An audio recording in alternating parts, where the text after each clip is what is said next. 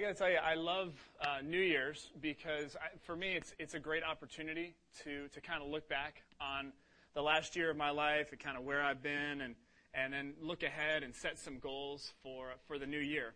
And um, as much as I like to do that in my own life, I think it's a great exercise to do as a church as well. And so, the message this morning is is titled "Where We've Been in 2009 and Where We're Heading in 2010." Uh, and the passage of scripture that we're going to look at today is in Isaiah chapter 43. That's the Old Testament. I encourage you to bring your Bible to church, get in that habit. Maybe that's a good resolution for uh, for 2010. If you have your Bible, go ahead and turn to Isaiah 43. If not, it's on your outline and up on the screen. Um, what I like about this passage is it kind of captures this idea of looking back and reflecting on where we've been, and also God kind of tasking the Israelites to look ahead as well. So let me give you a little bit of background on this passage of Isaiah. So here's some background. In 586 BC, uh, the, the Jewish people, the Israelites, the nation of Israel, uh, were captured by the Babylonians. And the Babylonians came down and completely destroyed the temple in Jerusalem. And basically, the Jewish people were scattered all over Babylon. And um, basically, that's how things were for almost 50 years. Uh, that they were in Babylonian captivity. And then in 538 BC, uh, there was a, a new uh, enemy to the Jewish people that kind of started to rise to power, and that was the Persians. And in 538, the Persians, under a guy named King Cyrus, um, achieved a series of victories against the Babylonians. So it was this really tumultuous time, and uh, that's kind of the, the setting or the context for Isaiah 43 when, when God speaks through the prophet Isaiah. And basically, what he tells the Jewish people in the midst of all this going on with the Babylonians and the Persians is he basically, his message, kind of paraphrased, is hey guys, get ready because I am going to deliver you. I'm going to set you free. And so we're going to look at Isaiah 43, verses 16 through 19 in the New Living Translation this morning. Um, and this is what uh, God says to the Jewish people through the prophet Isaiah. He says, I am the Lord who opened a way through the waters, making a dry path through the sea. I called forth the mighty army of Egypt with all its chariots and horses. I drew them beneath the waves, and they drowned. Their lives snuffed out like a smoldering candle wick. I want to stop right there for a second. So here is God, and He's saying, He's basically saying, okay, Jewish people, you my people, okay? Here's the deal. I am the God who delivered you, your ancestors, from slavery out of Egypt. I'm the God who, who achieved that tremendous miracle for you that is kind of like the cornerstone of your faith now, the defining moment in your history. I'm that God. Remember, remember that? When I brought you through the Red Sea, I parted the Red Sea as the Egyptian army was bearing down on you, and then as the Egyptian army went through, I, I brought the waters across. I am the God who has delivered you. Okay? And then, interestingly, in verse 18, God says, But forget all that. Forget all that. It is nothing compared to what I'm going to do. For I am about to do something new. See, I have already begun. Don't you see it? I will make a pathway through the wilderness. I will create rivers in the dry wasteland. And basically, that pathway is the pathway he's going he's gonna lead those, his people once again back to Jerusalem. And um, so essentially, what God is saying in this message is He's saying, hey guys, I am going to set you free. In fact, I'm already doing it. Don't you see it? Here's the thing the nation of Israel, they don't see it. They cannot see it at all. They don't, they don't understand how God is moving. All they can see is that another one of their major enemies, another one of these nations, the nation of Persia, is just is rising up and is achieving all these victories. They cannot see God at work. And so, uh, God in Isaiah 45, uh, verses 1, 4, and 5, he, he's basically saying, Look, he, here's the deal. This is what he says. He says, This is what the Lord says to Cyrus. Now, note, note this. This is King Cyrus, who is the king of the Persians. Okay? So that he's not, he's not one of the Jewish people. Okay? He's, he's not following God, as you'll see in this passage. So, this is what the Lord says to Cyrus. Note these words. His anointed one. God's anointed one whose right hand God will empower. before him, meaning King Cyrus, mighty kings will be paralyzed with fear. Their fortress gates will be opened, never to shut again. And then in verse 4, God's saying, Why have I called you, Cyrus, for this work? Why did I call you by name when you did not know me? It is for the sake of Jacob, my servant, Israel, my chosen one. I am the Lord, there is no other God.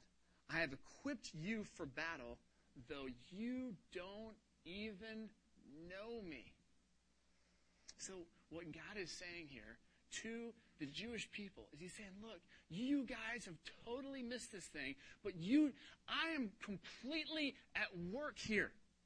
And uh, I'm, I'm even using a guy in my sovereignty. This is God kind of letting the Israelites know. I'm using a guy in my sovereignty who doesn't even follow me, doesn't even know me. It's this kind of this rogue nation, these, these Persians. I'm working in and through King Cyrus, and that's how I'm delivering you. I'm giving him victory over the Babylonians so that you will be set free. See, but Israel couldn't see this.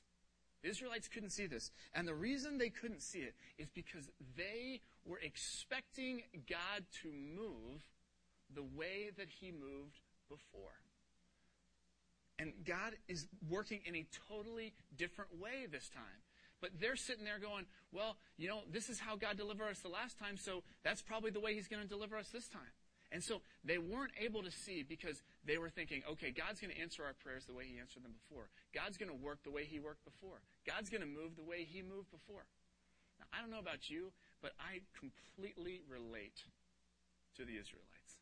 Completely do in my life, when I kind of look back on my times when, when I've just heard from God in a powerful way, I've had an experience with God where God's answered a prayer or delivered me in some way, like I, I look back on those times, and then when I'm in my, you know, whatever's going on with me and the latest crisis or the latest thing that I need God for, uh, basically, um, you know, I'm, I'm sitting there and I'm thinking, okay, well, you know, this is how God moved last time, so this is probably how God's going to move this time. And uh, a classic example for me was um, I, I, grew up in Cincinnati, Ohio, and uh, after I finished college, I started going to this church. I'd been away from church for a long time and had a lot of questions and doubts about God. And, and I came to a church, it was a lot like Grace, and it was a place where I was able to wrestle and ask a lot of questions. And I, I came to put my faith in, in Jesus Christ as my Savior. And I just remember feeling like this was the church this church in Cincinnati, where this is where God speaks to me. This is where it happens for me. You know, even you have your little your little chair, your little spare area. Well, this is the, the sacred place. You know, God doesn't speak in other parts, but this is where God speaks to me. And um, you know, I fell in love with this beautiful redhead who is now my wife, and um, she was like, she was on to do a new thing, man. Like, it was DC, let's do this thing. And I was just, I mean, she had to wrestle me out of Cincinnati, Ohio, and out of that church because that's where God moves for me. That's where God speaks. That's how it works for me. And basically, what God was doing was God was working a totally new thing. God was bringing me to a new place. But, um, you know, I fall into that trap that, uh, that the Israelites were falling into, where you, God is saying, look, yeah, you got to remember that stuff. You know, remember that I'm in that and I'm the God who delivers you, but don't get so wrapped up in, in predictable patterns and don't try and put me in a, in a box. You know, don't try and reduce me to a formula that this is the way it worked, you know, five years ago, ten years ago, last year, six months ago. It's a, it's a totally new thing, is what God is saying. And so I don't know if you can if you can relate to, to my situation or relate to the Israelites, but um, fortunately for us here at Grace Community Church, uh, just going into starting our tenth year as a church, uh, that's not the way God seems to be working at Grace. God always seems to be up to new things at Grace Community Church. Uh, always seems to be inspiring new stuff. And so, what I want to spend uh, the remaining few minutes on uh, of this sermon is is uh, kind of a look back at what what new things, what things was God inspiring in 2009, and and then what things is God inspiring into 2010. So, um, kind of what I want to use as a, as a little guide or a map is a, an acronym called GAPS, which, uh, if you've been coming for a while, you've heard John talk about this. Um, but uh, just if you want to fill in some blanks, um, the, the G in GAPS stands for groups. These are kind of like the four uh, the, the four things that uh, we believe strongly. If you are doing these four things at Grace, uh, there is a high likelihood that you are going to have a connection with God and a connection with other people here at Grace. So the G is for groups, and we're talking about with groups is uh, community groups, which are like our classic Bible study groups where we get together, like seven to twelve people get together. Um, we, we have prayer groups that meet, and then we also have something called life groups. And um, life groups uh, were something that that uh, really took force and uh, and started to to really uh, just grow and thrive at Grace in 2009. And they came about kind of interestingly.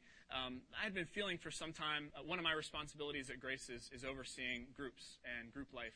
And I just been feeling for some time that, that there was something we needed to change. There was something we needed to do with groups, and I didn't know what it was. And I was like studying every church, you guys, like what's what's the new stuff that groups are doing, and you know, let's get innovative. Let's see what's going on out there. And I just was beating my head against the wall, but just feeling like something needs to change. And I walked into John's office, and uh, and I said, you know, I'm just struggling here. Can you give me some insight? Can you give me some help? And he really wasn't trying to be a jerk when he gave me the response that he gave me. I mean, with all sincerity he looks at me and he goes, Derek, um, I know the answer's in the Bible, and I know you're going to find it.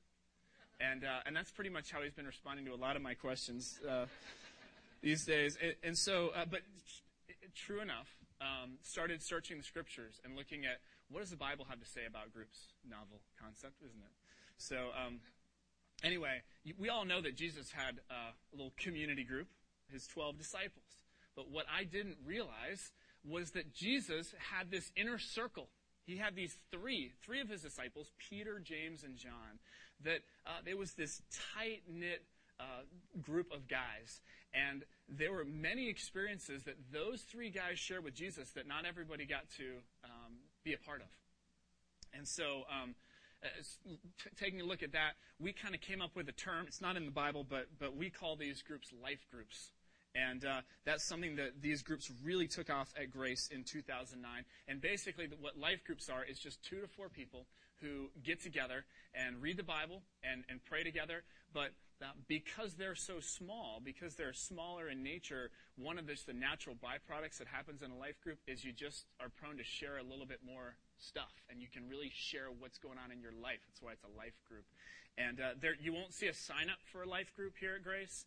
Uh, that's not something that we kind of mandate or, or put on anybody. But, but basically, what happens is we, we have a page on our website, if you go to the, our groups page, um, where you can see kind of what it means to be a life group and how to get one started. And it's essentially uh, just when you get to a place where you have met a few people at Grace, you've built some trust, and you just kind of have a level of respect for one or two or three other people, you just kind of come together on your own time and, and you start working this thing out. And we just kind of leave it up to God to lead and uh, and it's a it's a really cool thing. So uh, that's something that's continuing into 2010, and maybe you're here and you're thinking that sounds pretty cool. So that might be a new thing for you. I'm going to throw out a bunch of uh, ideas for you, and we'll figure out maybe where God is leading you. Um, the second thing that happened with respect to groups in 2009 was uh, our community groups, kind of our traditional, you know, Bible study and prayer groups um, that are a little bit larger. Um, we we change the way we, um, we kind of change the format and the structure of the way we do groups. So, um, what I had done, worked for years to do was to basically like just hand on a silver platter, you know, some discussion questions, and I would kind of guide and facilitate, you know, through creating these discussion guides for a, for a group leader. And my, my pitch to the group leaders a lot was like, all you have to do, you don't have to do any preparation. You just you just read the questions and just kind of shut up and you know let let the conversation flow.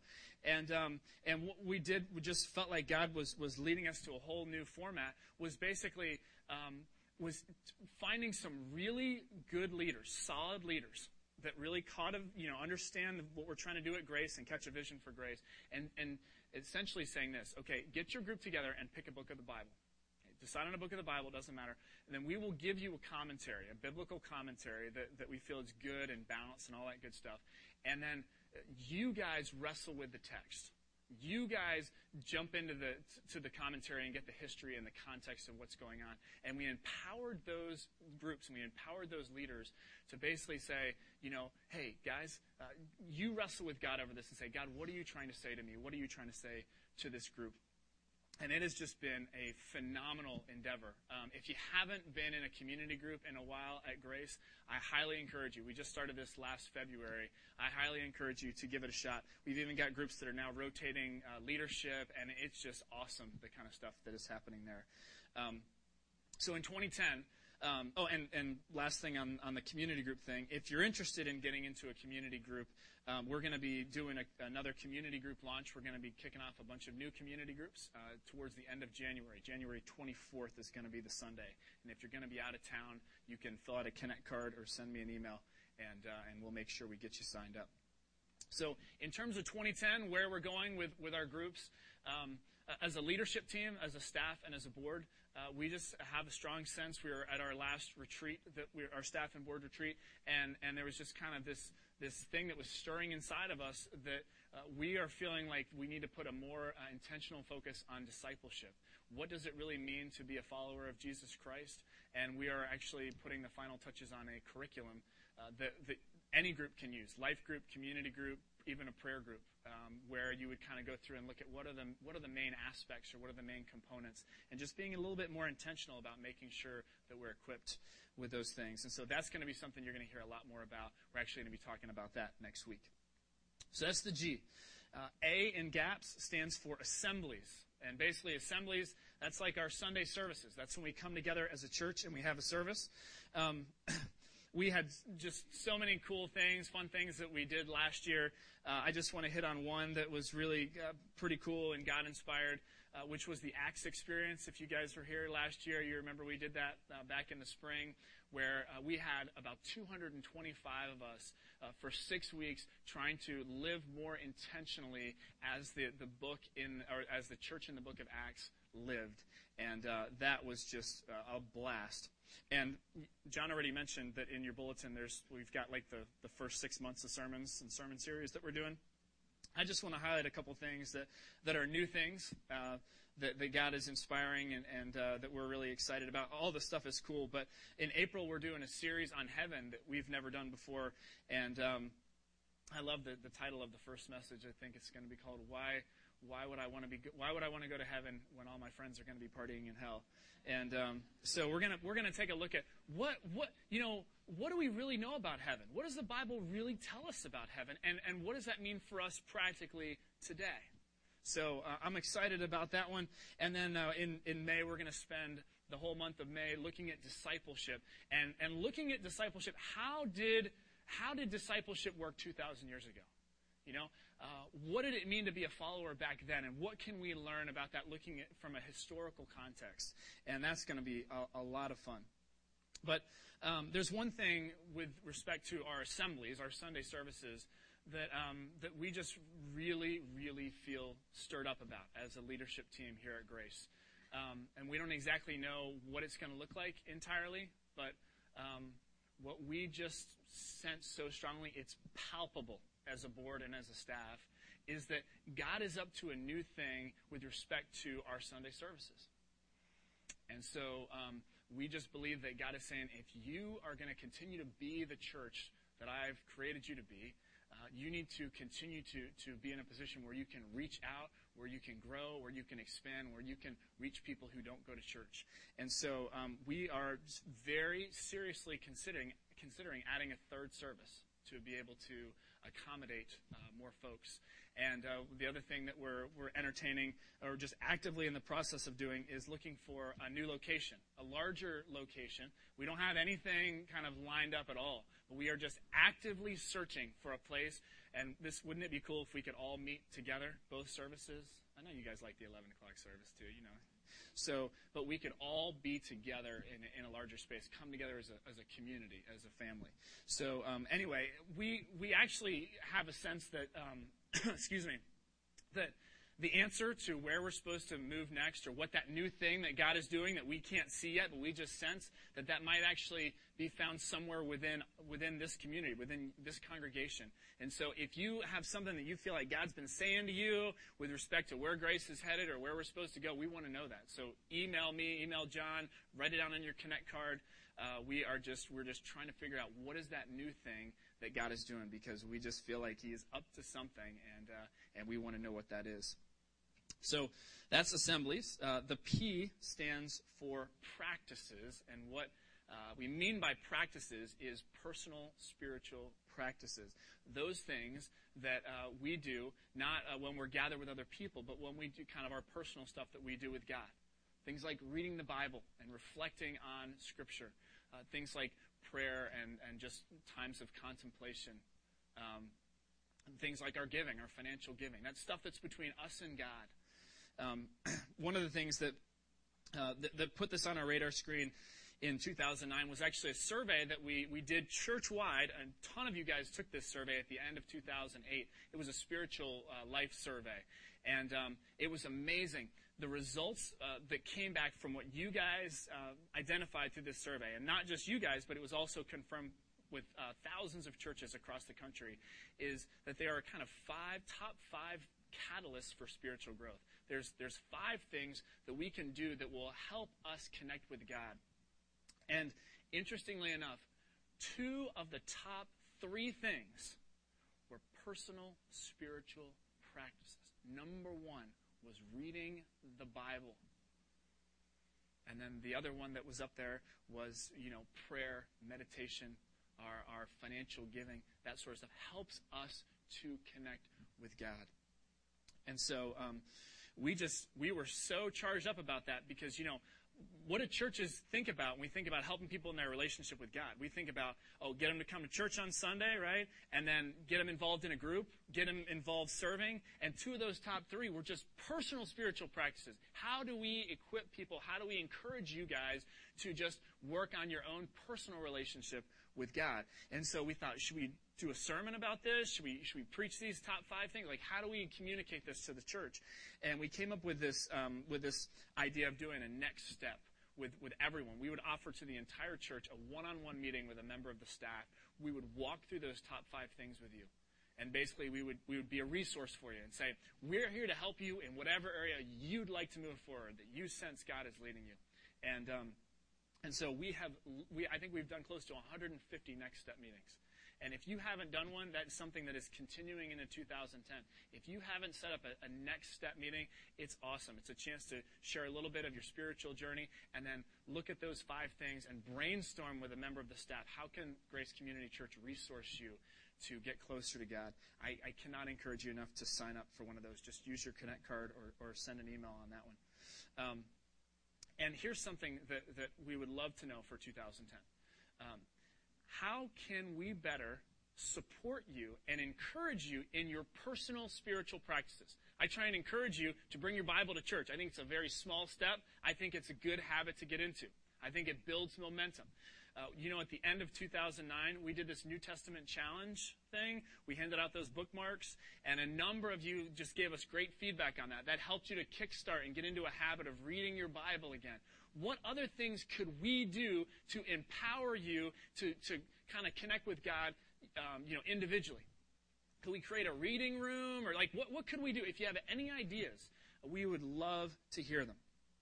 All right. So that's, uh, that's the P, personal spiritual practices. And the S in GAPS is service. service. If you've been coming to Grace for a while, you know that this is a very uh, service oriented church.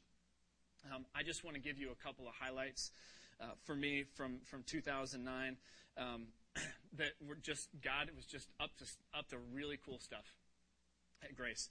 The first one is, uh, is that hillside in Mexico.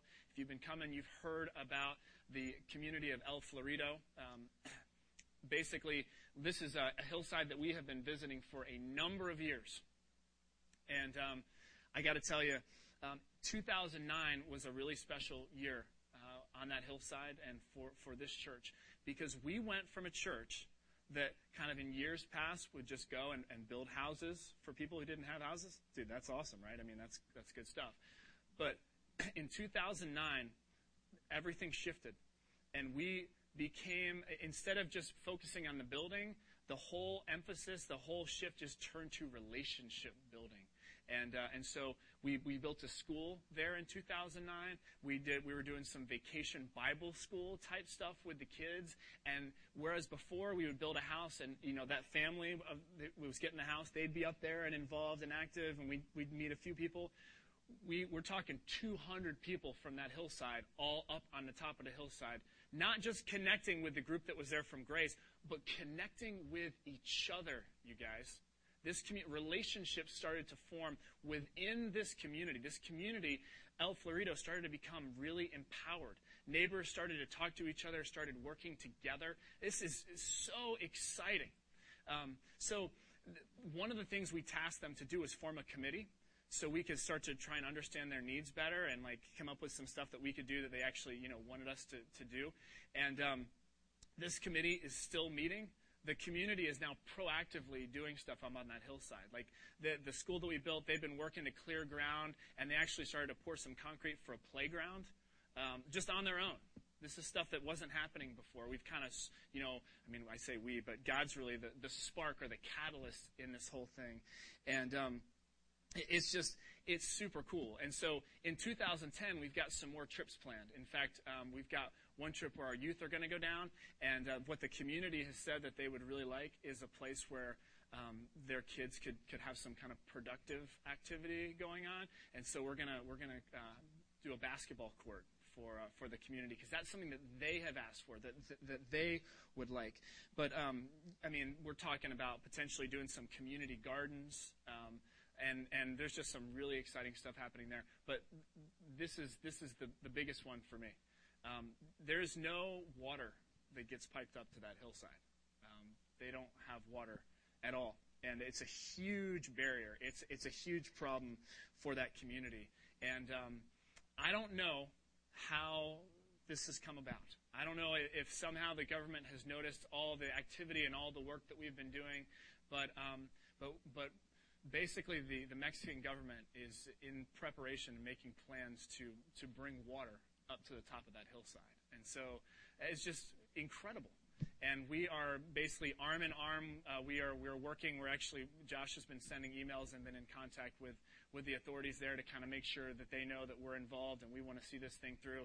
And if, if they're going to bring it up to the hill and we have to plumb into the houses or whatever we've got to do, we are going to uh, make sure that this community has uh, has running water to their houses. So it's a really cool year in, in 2010 for uh, for Mexico. I encourage you if you haven't been there, uh, go there. It, it is it is an amazing amazing experience. So that's the kind of the, the international side of things. Uh, one of the many things we do internationally. Uh, on, a, on a local front, another project that we've been doing for years, you guys, um, which is the Carpenter Shelter down in Alexandria. We actually had a group down there this morning. This is a homeless shelter in Alexandria where um, we had been going for years, just like three or four times a year, cooking breakfast um, on, a, on a Saturday morning.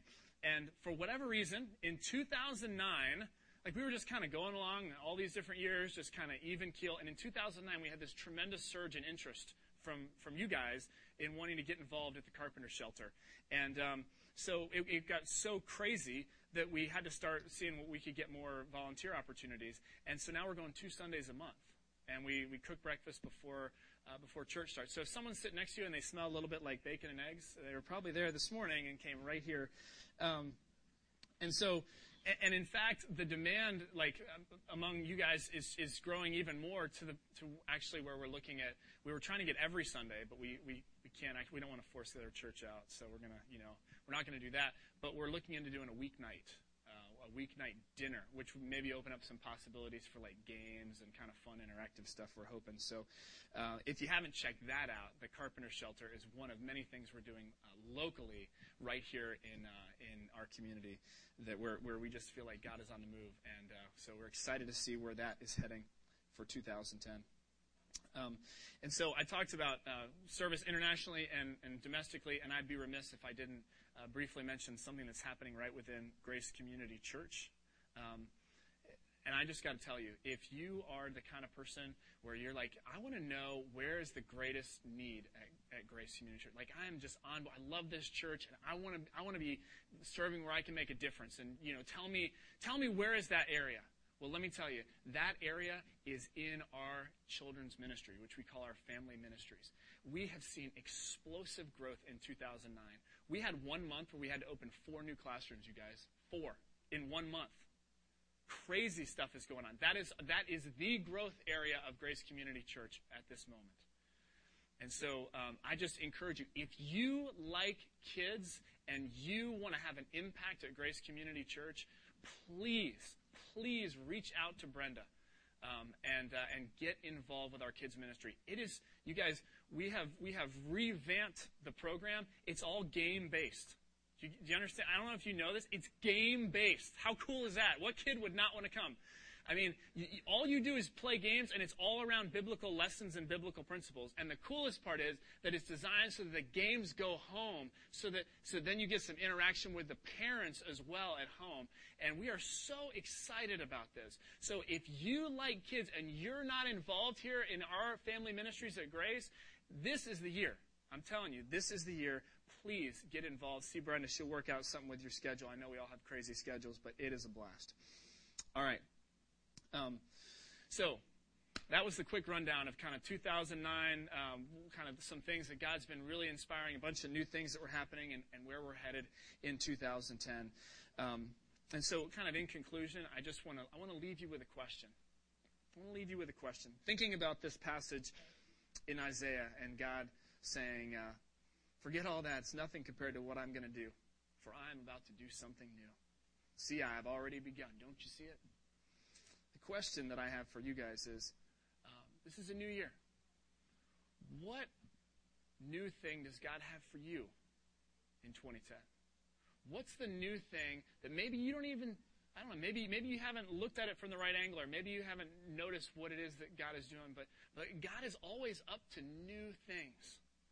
And you've just heard a laundry list of different things that are going on in terms of groups and assemblies and practices and, and service. You know, uh, what's the new thing? Where, where might you be able to plug in and get involved in 2010? That's, that's what I want you to, to be thinking about and be praying about. Uh, so let's pray.